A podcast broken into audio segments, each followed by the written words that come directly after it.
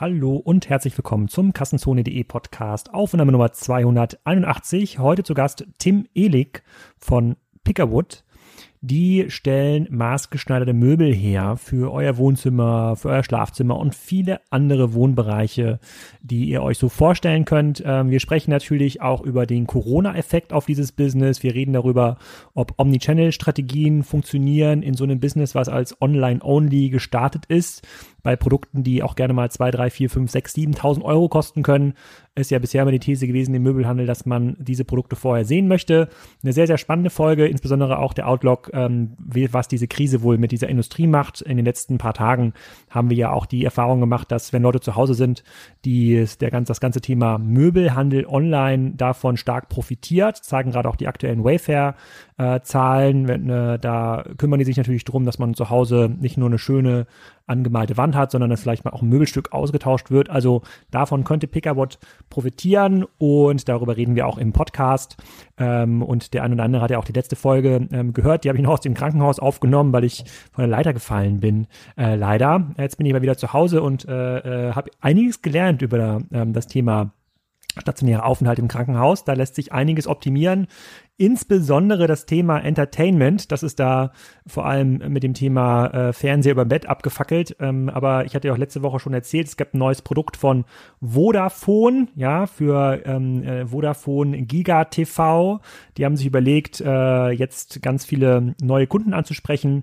Ähm, nicht nur Leute, die im Krankenhaus liegen wie ich, sondern äh, vor allem für Familien, die zu Hause bleiben müssen und auch ähm, äh, auf Unterhaltung für sich und ihre Kinder angewiesen sind. Da bekommt die Aus ausgewählte kostenlose Kids-Inhalte, äh, so wie die Yabba Dabba Dinos äh, oder die Powerpuff Girls, äh, für denjenigen, denen was sagt. Ähm, es gibt natürlich auch eine ganze Menge ähm, Filme, die da äh, sozusagen aus ganz, ganz aktuell, aktuell zum Kino kommen, wie The Amazing Spider-Man, ähm, oder Stuart Little. Also da ist schon was dabei. Äh, nicht nur für äh, die Familie, die zu Hause, Hause bleiben muss, sondern auch für die Leute ohne Kinder zu Hause, die noch äh, neben den anderen Streamingdiensten vielleicht noch eine Alternative suchen. Da ist, glaube ich, jetzt ein guter Zeitpunkt, mal reinzuschauen auf vodafone.de slash Stream Giga TV. Ich verlinke das auch nochmal in den Show Notes, um dort zu Hause unterhalten äh, zu werden. Mir hat es auf jeden Fall äh, geholfen und ich bin ja auch ein intensiver Streaming-Nutzer. Das ist auf jeden Fall noch eine gute ähm, Ergänzung, die der ein oder andere vielleicht von euch auch gebrauchen kann. Jetzt aber erstmal viel Spaß mit äh, Tim und Pickerwood. Hallo Tim, herzlich willkommen äh, zum äh, ersten Podcast in der Corona-Krise. Äh, darum soll es aber heute gar nicht gehen, sondern wir reden über den Online-Möbelhandel. Sag doch mal kurz, wer du bist und was du machst. Ja, vielen Dank für die Einladung. Ähm, ich bin auch äh, langjähriger, äh, großer, treuer Fan der Kassenzone. Ähm, insofern sehr erfreut darüber, dass du mich eingeladen hast. Was mache ich? Ähm, ich bin 33 Jahre alt, habe vor 13 Jahren ungefähr meine erste Online-Marketing-Agentur gestartet, das ein paar Jahre lang gemacht und danach Pickerwood gegründet. Pickerwood ist eine Marke für maßgefertigte Möbel und äh, unsere Idee ist so ein bisschen den Marktplatzansatz äh, in der Produktion umzusetzen. Das heißt, wir haben keine eigene Produktion, sondern lassen eben von verschiedenen Partnern fertigen und sind nach vorne raus aber eben eine Marke für den Kunden. Kannst du mal ein bisschen was zu erzählen, was man bei euch eigentlich kauft und äh, womit ihr gestartet seid und äh, wie ihr dort, ähm, äh, wie so ein Möbelstück eigentlich entsteht, wenn ich heute auf die Seite äh, gehe und da was kaufe? Was kann ich da in der Regel finden? Also wir sind gestartet und was auch nach wie vor so unser äh, Kernprodukt ist, sind maßgefertigte Regale. Da bieten wir eben von Massivholz über lackierte Möbelteile ähm, diverseste Materialien an. Das kommt eben auch genau daher, dass wir eben mit verschiedenen Herstellern zusammenarbeiten, weil du brauchst tatsächlich, um Massivholz zu verarbeiten, ein bisschen andere Maschinen, ähm, sind ein bisschen andere Prozesse, als du es eben bei klassischer Plattenware oder so hättest. Und genau aus dieser Vielzahl an Herstellern bauen wir dann eben so ein äh, spannendes Sortiment, wo der Kunde sich im Endeffekt raussuchen kann, was er haben möchte. Äh, wenn ich heute auf die Webseite gehe, dann finde ich Regale, Sideboards, Tische, Schränke im Sortiment. Das ist so ein bisschen das, was wir anbieten, überall da, wo es eben passen soll. Ähm, das ist natürlich gerade bei Stauraummöbeln relevant. Ähm, Wohnraum wird immer teurer, wird immer kleiner. Dementsprechend muss man gucken, wie, den, wie man den optimal ausnutzt. Und ähm, gleichzeitig ist es aber eben natürlich auch so ein bisschen der Trend zur Individualität, der sich da durchsetzt. Wie, wie groß schätzt du den Markt ein für solche individuellen Möbel? Wir hatten ja schon mal so ein paar Möbelfolgen. Der Pierre Hafett hat uns mal ein bisschen erklärt, wie der Möbelmarkt funktioniert. Äh, wir hatten auch mal, glaube ich, einen Wettbewerber von euch im Podcast, äh, Myx aus Berlin oder Mix aus Berlin. Ähm, und da haben wir ja verstanden, es gibt ja so verschiedene Einrichtungsphasen im Möbelleben. Die erste Phase ist die Phase, wo ich mich sehr, sehr günstig einrichte, in der Regel mit der Grundausstattungslinie von IKEA. Da habe ich auch gerade mhm. gelesen, dass die jetzt ihre ganzen Stores zugemacht äh, ähm, haben ähm, heute wegen Corona. So, dann gibt's die zweite Ausstattungslinie, wo man dann sagt, man zieht die nächstgrößere Wohnung, weil sie ein bisschen was Besseres leisten und dann gibt's quasi dann was für den äh, äh, sozusagen für den Haushalt, der sagt, ich kaufe jetzt meine Möbel fürs Leben. Wenn ich jetzt auf eure Webseite gehe, würde ich dann schon sagen, ihr seid quasi in dieser dritten Ausstattungsphase ähm, äh, dabei, oder? Wenn dann die Familie sich gefunden hat, ein, zwei Kinder und äh, schon vielleicht auf der Welt waren oder auf der Welt sind und man jetzt sagt, ich möchte mir einen hochwertigen Küchentisch leisten oder einen neuen Schrank, das ist so euer Markt, oder? Absolut. Also ähm, die Familie Graf äh, würde zu uns kommen und sich bei uns was aussuchen. Ähm, erfolgreicher Unternehmer äh, natürlich. Ähm, nee, genau, das ist so ein bisschen, wir, wir versuchen auch schon, uns als Premium-Marke zu positionieren. Ähm, sehen uns da auch am Ende des Tages preislich gut aufgehoben, weil wir da natürlich dann auch vom Preis-Leistungs-Verhältnis her ein ganz tolles Produkt und eine ganz tolle Qualität anbieten können. Und wenn man jetzt guckt, wo, wo liegt unser Kunde heutzutage, dann ähm, ist der so Altersschnitt äh, noch deutlich über dem dem äh, Familienoberhaupt der Familie Graf, nämlich eher so äh, Altersschnitt 50, ähm, würde ich sagen, ist so unser Zielkunde, ähm, mittleres, also hohes, mittleres bis hohes Einkommen und ähm, sehr häufig auch Wohneigentum. Was natürlich auch mhm. Sinn macht, weil wenn ich mir irgendwie ein Möbelstück für eine bestimmte Ecke in meinem Wohnraum, Entschuldigung, wenn ich ein bestimmtes Möbelstück für eine Ecke in meinem Wohnraum haben möchte, dann macht es natürlich Sinn, dass ich die äh, dieses Möbelstück dann eben auch sehr lange behalten möchte. Mhm. Okay. Und äh, welche Möbelstücke kann ich bei euch mhm. kaufen? Äh, Tische, Schränke, Betten, Wohnregale, sonst was? Oder was ist das der Kern? Also der Kern sind heute eben äh, Regale und, und Tische, wo wir ähm, sehr stark dran arbeiten, ist das Thema Schränke, weil wir natürlich wissen, dass der Schrankbereich nochmal ein sehr spannendes äh, Feld ist mit auch einem hohen Umsatzpotenzial. Und dann werden wir mit Sicherheit irgendwann auch nochmal die Themen Betten dazu nehmen und was es da vielleicht auch noch so an kleineren Möbeln gibt. Aber insbesondere alles, was so Stauraummöbel, ne? also Stauraummöbel sind eben immer Regale, Schränke, Nachtschränke, Wohnzimmerregale und, und, und. Da macht es halt eben auch besonders viel Sinn, nach Maß zu fertigen. Und einerseits kann der Kunde halt eben sagen, okay, ich habe eine bestimmte Ecke, da muss es halt in einem bestimmten Maß reinpassen. Oder er kommt zu uns, weil er eben sagt, ich habe schon alles in Eiche Natur oder ich möchte jetzt irgendwie passend zu meinem Wohnzimmertisch nochmal den, das, die Wohnzimmerschrank, äh, Wohnzimmerwand haben und dann können wir das halt eben auch passend in demselben Material anfertigen. Wie, wie groß schätzt du in diesen Markt ein? Wenn man so klassische Statistiken sich anguckt, dann würde dieser Home- und Living-Segment in Deutschland wird so auf 35 bis 40 äh, Milliarden geschätzt, je nach Zählweise.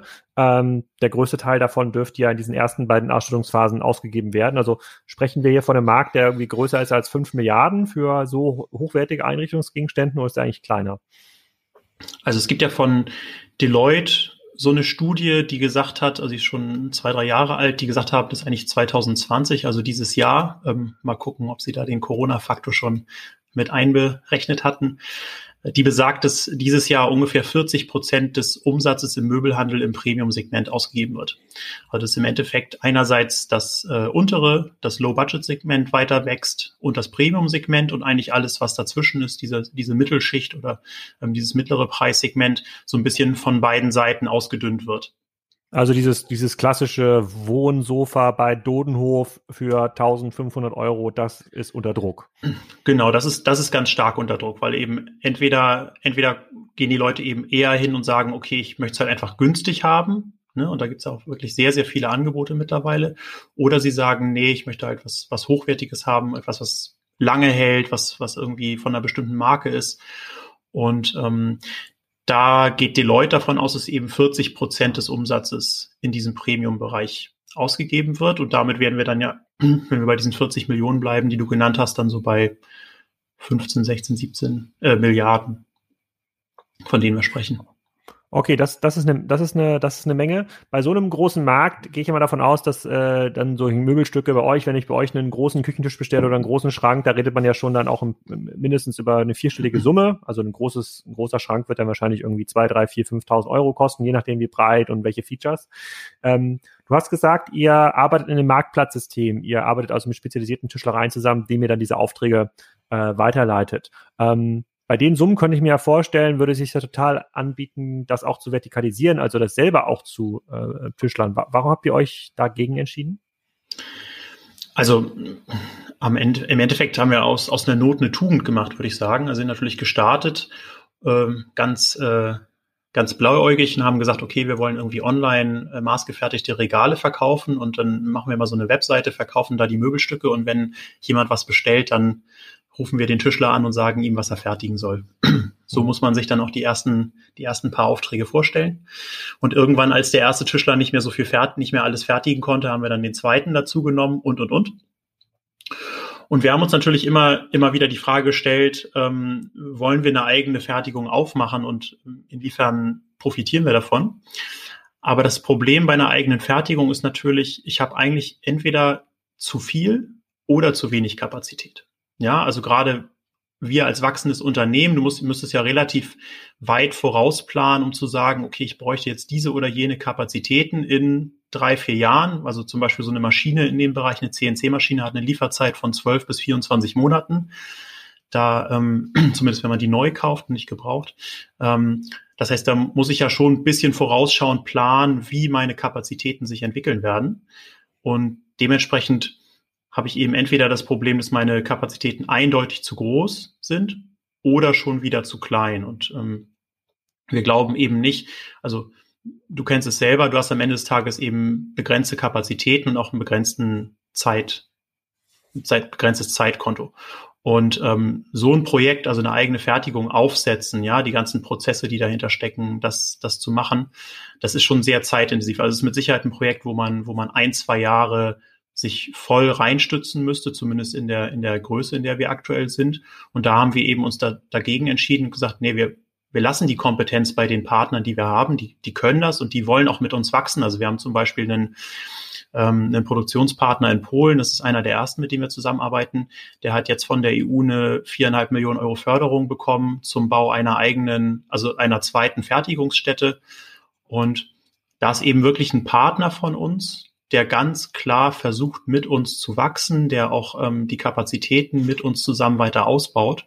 Und insofern sehe ich eigentlich überhaupt gar keinen Grund, weshalb wir uns diese Kompetenz aneignen sollten. Mit Sicherheit könnte man darüber die Marge noch leicht verbessern, aber gleichzeitig würde ich eben auch, auch Zeit und Fokus verlieren, den ich so eben besser ins, ins Marketing und wiederum in, in den Aufbau dieser technischen Infrastruktur stecken kann. Mhm, okay, verstehe ich. Und damit wir ein bisschen ein Gefühl bekommen über eure Größenordnung, wie viele Leute arbeiten äh, bei euch, wie viele Tische und Schränke gehen da so raus jeden Tag? Mhm. Also wir ähm, sind aktuell 40 Leute, davon sitzen 15 in der Nähe von Prag, das ist unser Entwicklungsteam.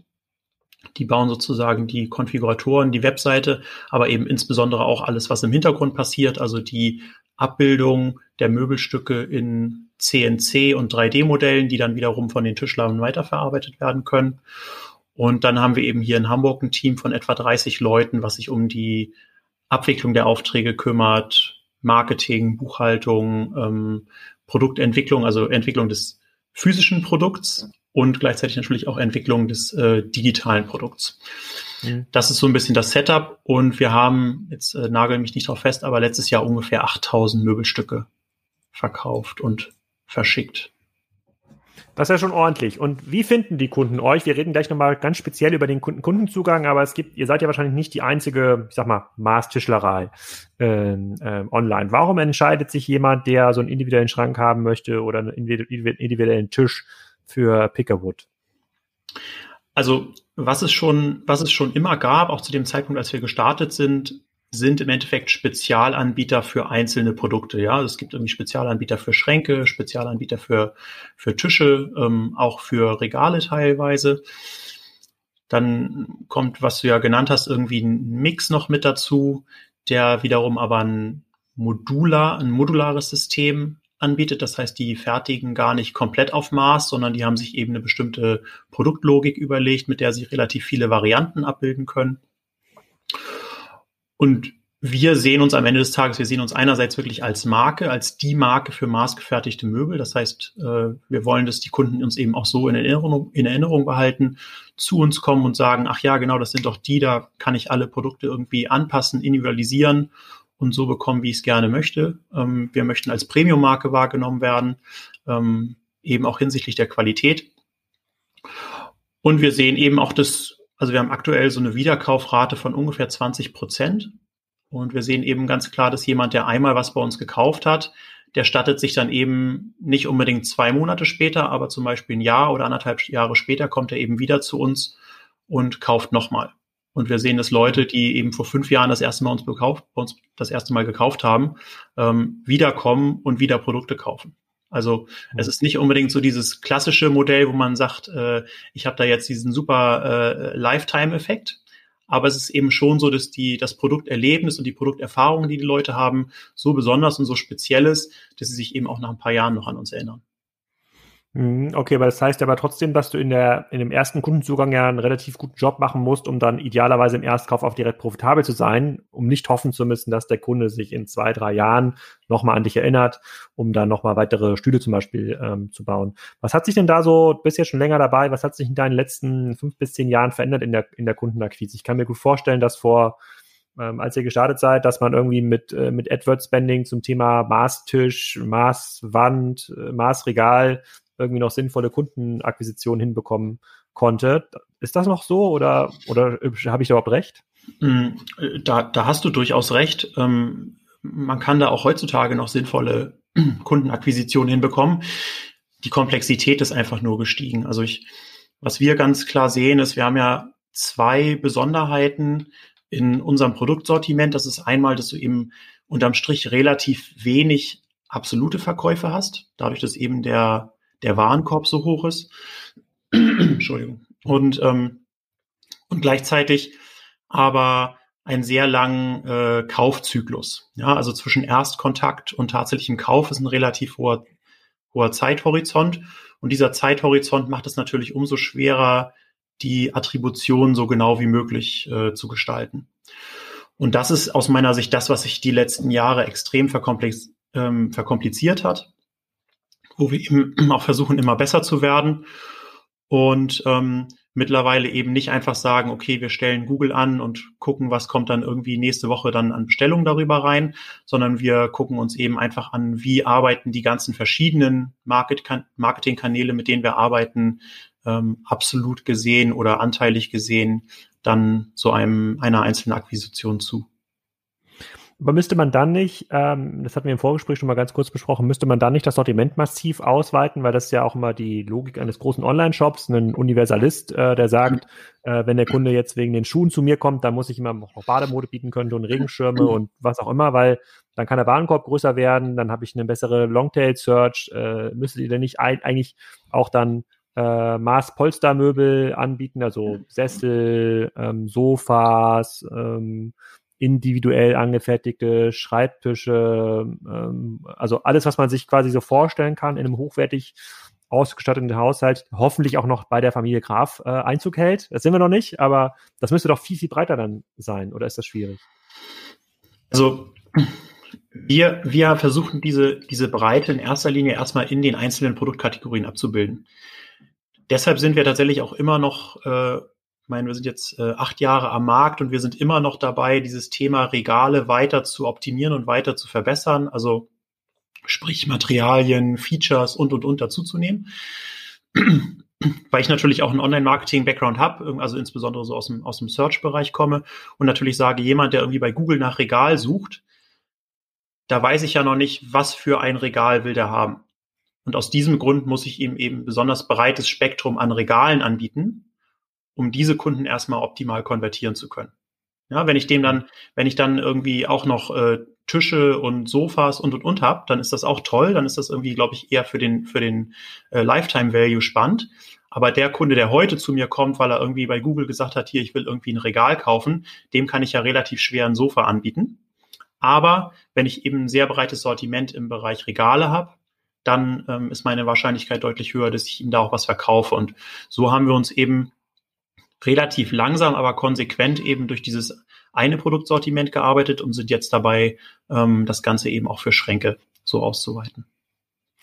Ich kann mich erinnern, ähm, dass ich in dem Podcast, den ich mit Müx damals gemacht habe, damals die These aufgestellt habe, dass der Möbelhandel dann erfolgreich online sein kann, wenn er dieses äh, Thema Lieferzeit durchbricht. Also es gibt ja immer diese, diese, diese, diese, diesen Dreiklang aus Angebot, Verfügbarkeit und Preis, also sehr guter Preis, breites Angebot, sofortige Verfügbarkeit sorgt eigentlich immer für den Durchbruch von bestimmten Online-Sortimenten. Das war im Möbelhandel bisher nicht der Fall, weil man immer diese Make-to-Order-Prozesse hatte. Sogar wenn ich im Möbelhaus ein Sofa kaufe, wird mir das teilweise erst sechs bis acht Wochen später geliefert, weil das dann für mich erst gemacht wurde.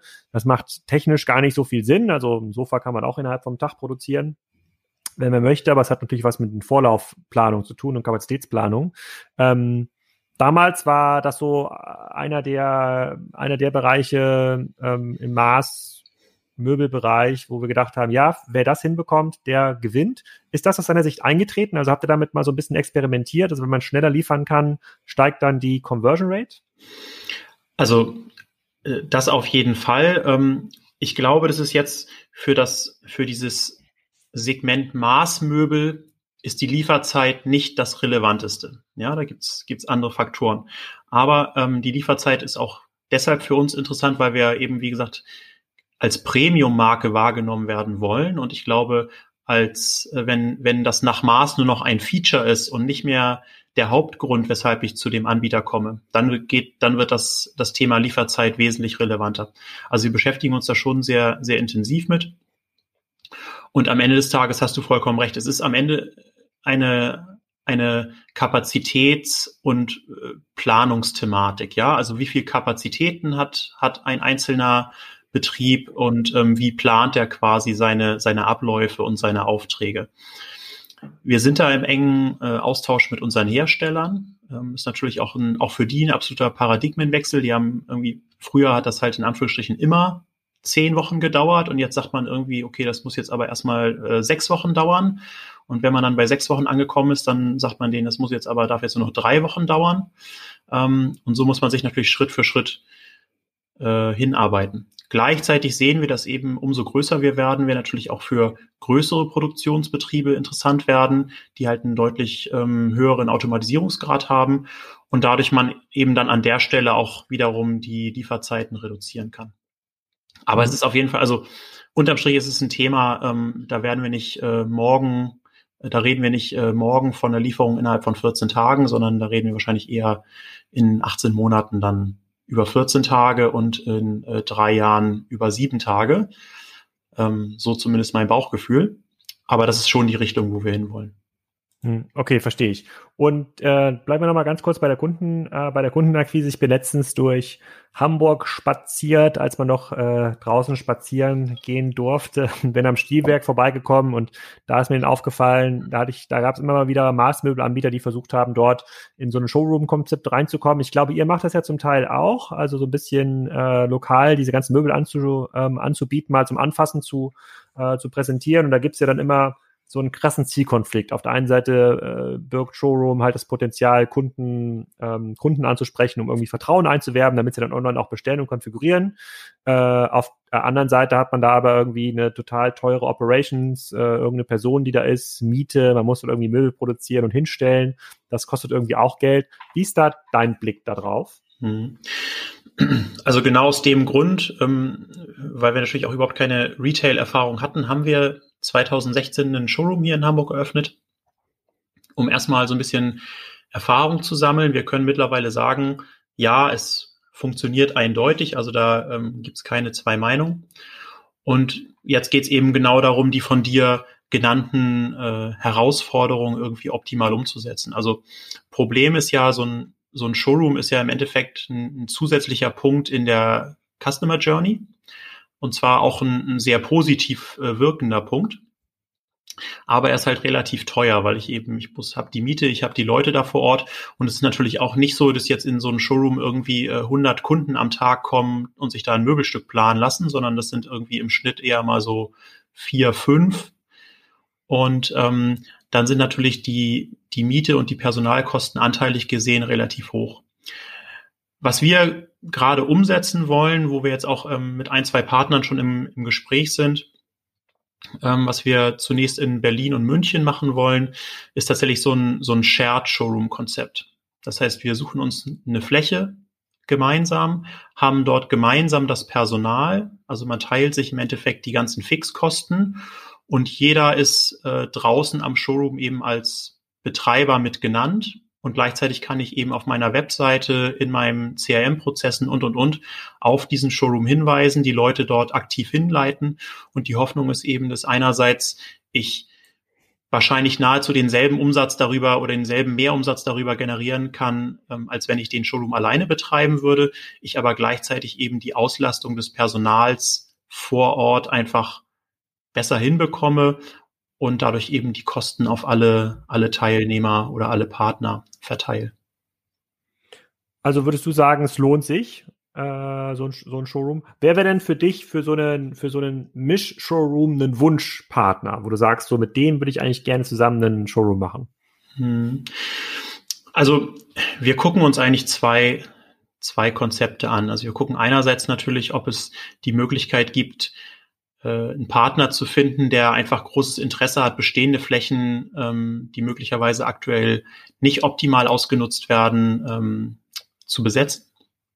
Da fallen mir eben so diverse Kaufhausketten ähm, und ähm, ja, Kaufhausketten ein. Ähm, und andererseits hast du natürlich auch aktuell in den Städten sehr viel Veränderung, wo man eben gucken kann, ähm, gibt es da vielleicht Flächen, die aktuell nicht genutzt werden wo jemand sagt, okay, das wäre eigentlich spannend, weil den Vorteil, den wir natürlich bieten, ähm, den eben auch unsere, unsere Partner an der Stelle bieten, ist, dass wir als Onliner ja ein Interesse generieren und die Leute dann aktiv in diese Fläche leiten.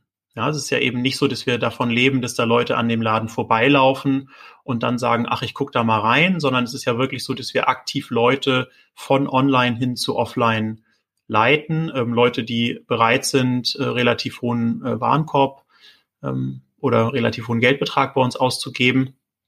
Und dementsprechend glaube ich, dass es da schon den einen oder anderen Partner gibt, für den das attraktiv sein könnte. Und könntest du auch so eine Zahl nennen, wo du sagst, da ab, ab so einer Quadratmeter, ab so einem Quadratmeterpreis lohnt sich das? Weil was jetzt ja gerade passiert, auch durch Corona, ich glaube, es wird sehr, sehr viele stationäre Händler treffen, die nicht so gut aufgestellt sind finanziell und äh, wo es jetzt so einen, einen ganz stark katalysierenden Effekt gibt von ähm, Offline Richtung ähm, Online. Das werden viele nicht auffangen können. Ähm, und wenn ich da jetzt mal über die Hamburger Innenstadt nachdenke, da reden wir über Quadratmetermieten von so 200, 300 Euro.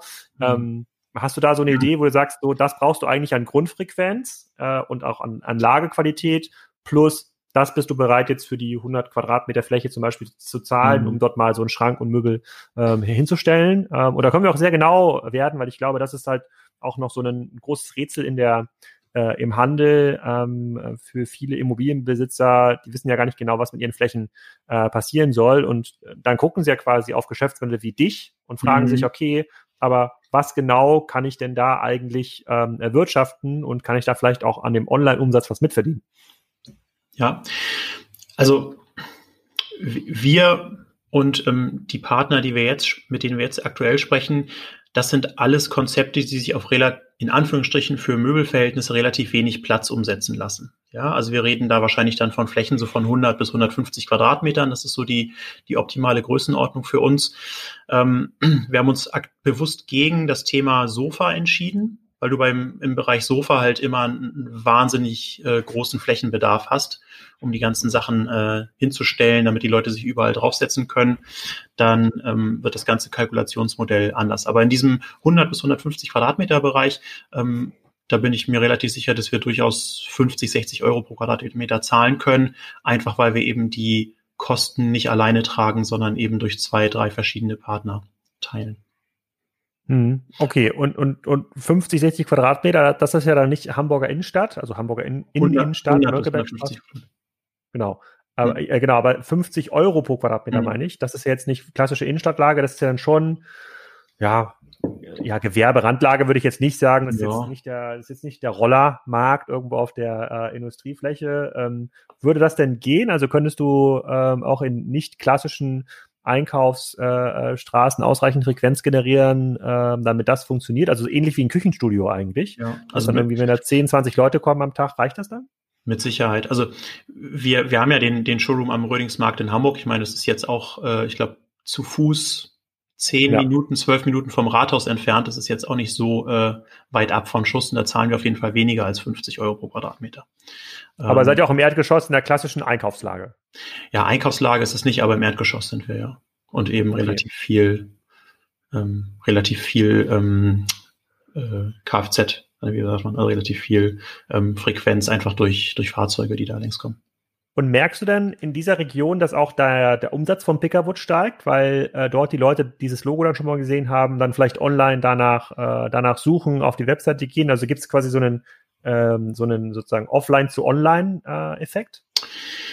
Äh, mm, ich, meiner Meinung nach ist der Effekt sehr, sehr stark äh, vertrauensbildend in die andere Richtung. Also die Leute, die eben online auf uns aufmerksam werden und dann sehen, ah super, es gibt hier in der Region in Hamburg einen Showroom, die haben einerseits mehr Vertrauen generell zu kaufen und zweitens kommen sie eben auch eher im Showroom vorbei. Wir fragen ja auch die meisten Kunden, wenn sie im Showroom sind, wie sind sie auf uns aufmerksam geworden und ähm, da ist schon die Webseite in 90 Prozent der Fälle der, der Grund. Also Leute, die wirklich, die Leute wirklich mal reinkommen und dann was kaufen, weil sie sa und aber sagen, ja, ich habe den Laden gesehen, das kommt sehr selten vor. Ah, okay. Und äh, also gibt's auch gar nicht jetzt spontane Leute, die vorbeilaufen und dann mal so einen Tisch oder einen Schrank kaufen. Also du sagst quasi, diesen, diesen Weg gibt's eigentlich super selten. Das ja. ist also wirklich, also wirklich Arbeit am Kunden online, den dann in so einen Shop konvertieren. Und wie viele parallele Showrooms könntest du dir vorstellen? Also könntest du dir das eigentlich vorstellen in jeder größeren Stadt? Genau, also ich glaube, in, in Deutschland haben wir mal so, haben uns das mal angeguckt, da, da kommen wir dann so auf acht, neun ähm, Regionen, in denen wir glauben, dass man da sinnvoll im, zumindest im ersten Schritt einen Showroom unterbringen könnte. Es gibt zum Beispiel in UK einen Anbieter, Sharps, die auch über so ein Retail-Modell Möbel nach Maß verkaufen. Ähm, die haben 89 Showrooms, wenn ich mich nicht ganz irre, in UK. Also ja schon deutlich frequentierter, äh, machen irgendwie so um die 100 Millionen Euro Umsatz. Also ich glaube, da gibt's auf jeden Fall auch über äh, acht, neun Läden hinaus noch Potenzial, aber ich glaube, das wäre für uns sozusagen erstmal ein sehr, eine sehr attraktive Anzahl, um damit eben eine sehr große Übereinstimmung mit den Besuchern auf unserer Webseite zu haben.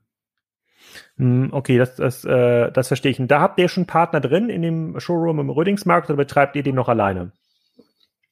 Den Showroom am Rödingsmarkt betreiben wir alleine. Und wir sind jetzt im Gespräch eben, wir haben aktuell zwei ähm, potenzielle Partner, mit denen wir sprechen, die eben so komplementäre Produkte zu Pickerwood verkaufen, im, einem sehr ähnlichen, also auch Direct-to-Consumer Online ähm, beide aus dem Einrichtungen und äh, Möbelbereich. Und wir glauben, dass es eben dann einfach auch so einen Standort für den Kunden am Ende des Tages ein bisschen attraktiver macht. Hm, Glaube ich. Aber ist das nicht eigentlich der Rückkehr zu einer klassischen Handelsfläche, wenn man mal genau überlegt, also vielleicht sind es nicht nur zwei Partner in Zukunft, sondern drei, vier, fünf Partner, dann kriegst du noch ein paar hochwertige äh, ähm, Geschenkartikel äh, äh, dazu, bietest noch Kaffee an. Ist das nicht das, was früher eine Handelsfläche ähm, ausgemacht hat, die jetzt aber von den Herstellern selber betrieben wird, äh, weil sie die Kunden in den Laden bringen müssen und die Handelsfläche davon gelebt hat, dass die Kunden alleine in den Laden gekommen sind? Am, am Ende absolut. Also ich, ich glaube, der, die Handelsfläche an sich ist ja auch nicht, ist ja auch nicht tot, sondern ähm, sozusagen das, was dem Handel irgendwie Pro Probleme bereitet, ist eben, wie kommen die Leute dahin und warum kommen die Leute dahin? Ähm, und da ist ja der, da ist ja eigentlich der Ansatz bei uns ein bisschen, bisschen anders, weil wir halt sagen, okay, wir, wir bieten dem Kunden einfach innerhalb seiner Customer Journey noch einen zusätzlichen, einen zusätzlichen Kontaktpunkt, gerade auf, aufgrund, muss man ja sagen, der Komplexität unserer Produkte. Also es ist ja ähm, auch ein bisschen anspruchsvoller, jetzt so ein maßgefertigtes Möbel zu bestellen, als einfach nur irgendwas Fertiges in den Warenkorb zu legen. Ähm, und gerade bei einer Zielgruppe, die irgendwie vielleicht so 50 plus ist, ähm, hat da vielleicht der eine oder andere auch mal ein bisschen Beratungsbedarf. Und es ist am Ende des Tages natürlich auch bei einem hochpreisigen Produkt immer ein Vertrauensthema. Und insofern mhm. glaube ich, ist da so eine Handelsfläche, wie du es beschrieben hast, ähm, dann ein total legitimes Mittel. Und die Frage ist ja eigentlich auch nur, also wir könnten ja sogar den Showroom, den wir jetzt in Hamburg betreiben, der ist ja in sich genommen profitabel. Ja, das heißt, man könnte im selben, im selben Setup ja auch das in anderen Städten aufsetzen. Aber die Frage ist eben immer, was ist in fünf Jahren und was ist in zehn Jahren? Und ich glaube, es macht halt mehr Sinn, sich heute ein Modell zu überlegen, bei dem ich mir relativ sicher bin, dass es auch in fünf oder zehn Jahren noch funktioniert, als jetzt eben auf ein, Thema zu setzen, wo ich sage, okay, das funktioniert heute noch, aber ich bin mir nicht mehr hundertprozentig sicher, ob das in zwei oder drei Jahren noch funktioniert. Und das ist ja im Endeffekt, Entschuldigung, äh, das ist ja im Endeffekt auch genau das Problem, was die großen Möbelhäuser haben. Die haben halt eben wahnsinnige Fixkosten und ähm, die haben es jetzt geschafft, von Jahr zu Jahr äh, den Umsatz pro Kunden weiter zu steigern, aber die Anzahl an Kunden absolut ist gesunken. So, ja, und das kannst du halt irgendwie ein paar Jahre lang machen, aber irgendwann kippt das Modell und sobald das Modell äh, kippt und zwar unter deine Fixkosten, hast du halt ein massives Problem und musst irgendwie eine Großraumdisco aus deinem äh, Möbelhaus machen. oder oder eine Kartbahn. Mein Wunsch ist ja immer noch eine Kartbahn. Swingerclub. Ja, das würde sogar ja ganz gut passen. Ja.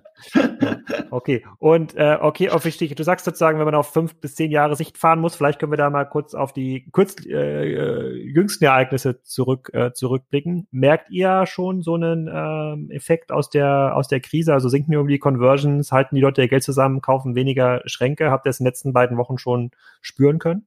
Mhm.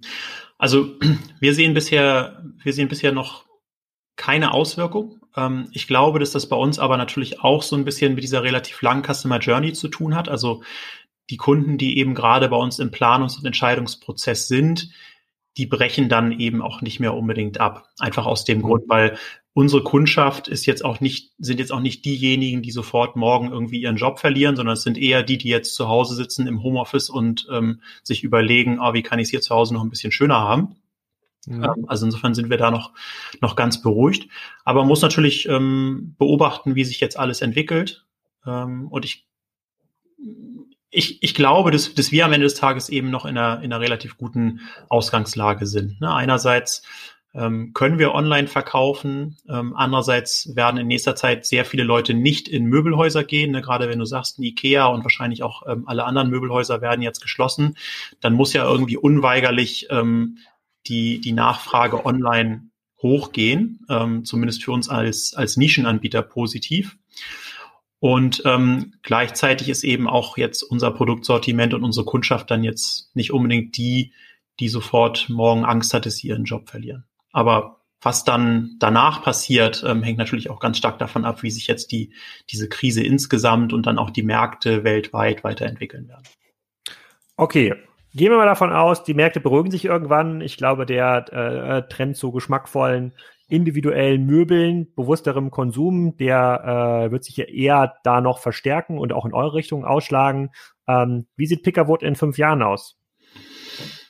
Ähm, also wo wir, wo wir aktuell gerade stark dran arbeiten, ist eben auch diese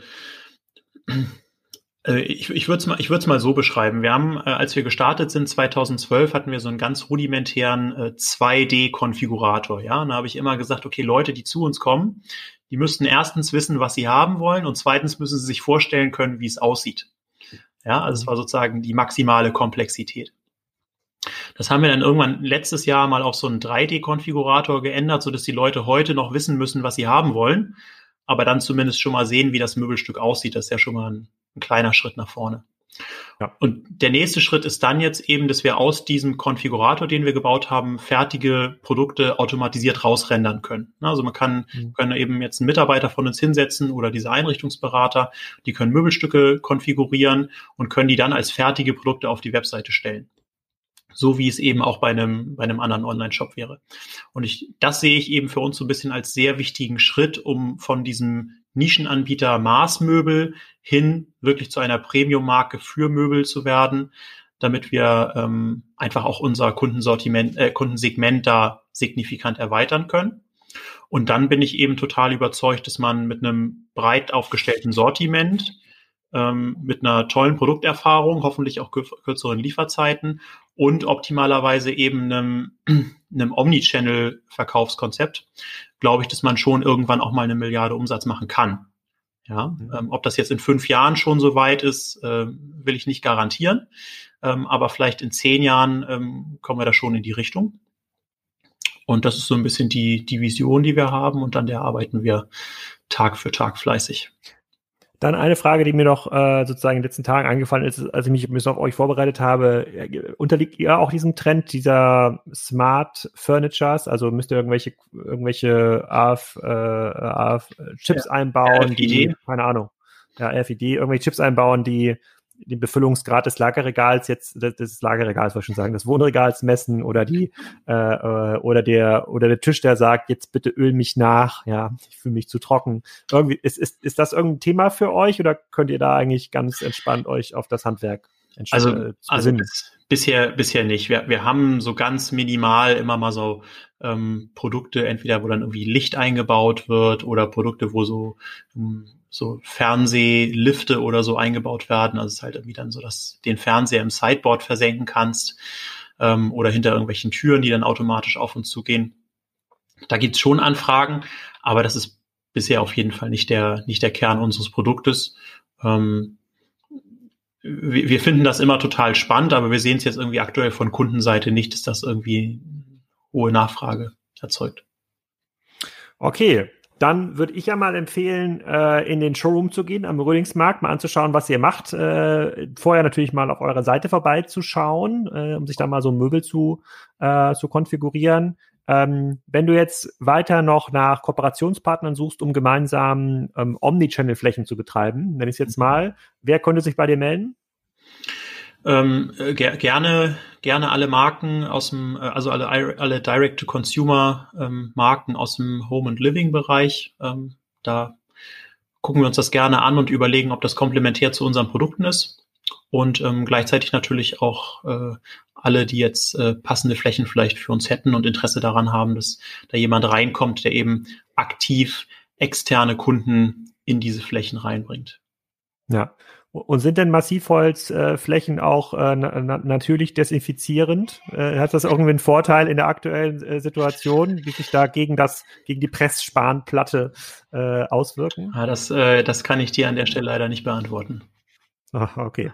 Cool. Tim, vielen Dank. Äh, ich schaue auf jeden Fall mal rein im Rödingsmarkt und ich bin gespannt, sozusagen, was die nächsten Wochen, Monate noch ergeben und weiterhin viel Erfolg mit Pickerwood. Ja, vielen Dank. Ich hoffe, euch hat das gefallen und ihr schaut mal vorbei, vor allem online gerade, bei Tims Webseite Pickerwood und gebt mal ein Feedback, äh, wie euch das gefällt und ob ihr das vorstellen könnt, so einen äh, Kleiderschrank oder so einen Bücherschrank maßgeschneidert fürs Zuhause zu bekommen. Ich werde es wahrscheinlich ausprobieren, äh, weil ich tatsächlich äh, unser Schlafzimmer jetzt vom äh, IKEA 1.0 Status in, in, den, äh, in den Status äh, der Dritteinrichtung upgraden äh, werde. Da bin lasse ich euch ein paar Infos zukommen, wie das funktioniert hat, wie lange das gedauert hat und ob das Spaß gemacht hat. Ihr kriegt auch noch weitere Infos zu Pickerwood in einer aktuellen Seedmatch-Kampagne. Die sind dabei für ihr weiteres Umsatzwachstum nochmal über Seedmatch Geld aufzunehmen. Ich verlinke das auch nochmal in den, äh, in den Shownotes. Die haben seit 2012 20 Millionen Euro Umsatz gemacht, sehr, sehr gute Bewertungen bei Trusted ähm, Shops und haben, sind alleine in 2019 45 Prozent gewachsen. Wenn euch Pickewood also im Detail interessiert, schaut mal bei der Seedmatch Kampagne vorbei. Ihr könnt investieren, ihr könnt euch nur auch Informationen äh, ähm, anschauen. Ähm, das könnt ihr auch tun, ohne dort Möbel zu kaufen. In den nächsten Folgen ähm, hört ihr dann den äh, Fabian Spielberger von MyDeals, den Wolfgang Schwenke von Holstein Kiel, äh, und es gibt auch wieder ein paar weitere spannende Folgen. Vielleicht kommt noch das ein oder andere Corona-Spezial dazu. Da fokussiere ich mich jetzt nicht so drauf. Das machen andere Podcasts noch ein bisschen intensiver. Ich hoffe, da werdet ihr mit ausreichend Corona-Informationen ähm, versorgt. Ich glaube, man kann auch ähm, ohne diese Corona-Spezials eine ganze Menge coolen Content ähm, rausbringen. Ich würde mich über jede positive Bewertung bei iTunes freuen. Da sind in den letzten Tagen und Monaten nicht so viele dazugekommen. Das ist aber ganz wichtig, damit der Kassenzone-Podcast dort nicht äh, äh ganz stark abrutscht und das auch von anderen Leuten ähm, gefunden wird. Ähm, die letzte Bewertung ist äh, schon ein paar Wochen äh, alt und äh, da schreibt äh, jemand ähm, äh, sozusagen anonym, sehr guter Podcast, der Moderator ist gut vorbereitet und geht sehr gut auf den Gast ein, sehr spannende Themen. Man kann viele Gedanken mitnehmen, das hätte ich selber nicht besser schreiben können. Und insofern wünsche ich euch noch viel Spaß in der Quarantäne. Es geht in den nächsten Tagen weiter mit MyDeals. Da reden wir natürlich auch über die ganzen Corona-Effekte, die diese Plattform dort äh, sieht, wer da besonders profitiert, wer da nicht so von profitiert und warum es Leasing-Autos mittlerweile zu Leasing-Faktorpreisen von unter 0,2 gibt.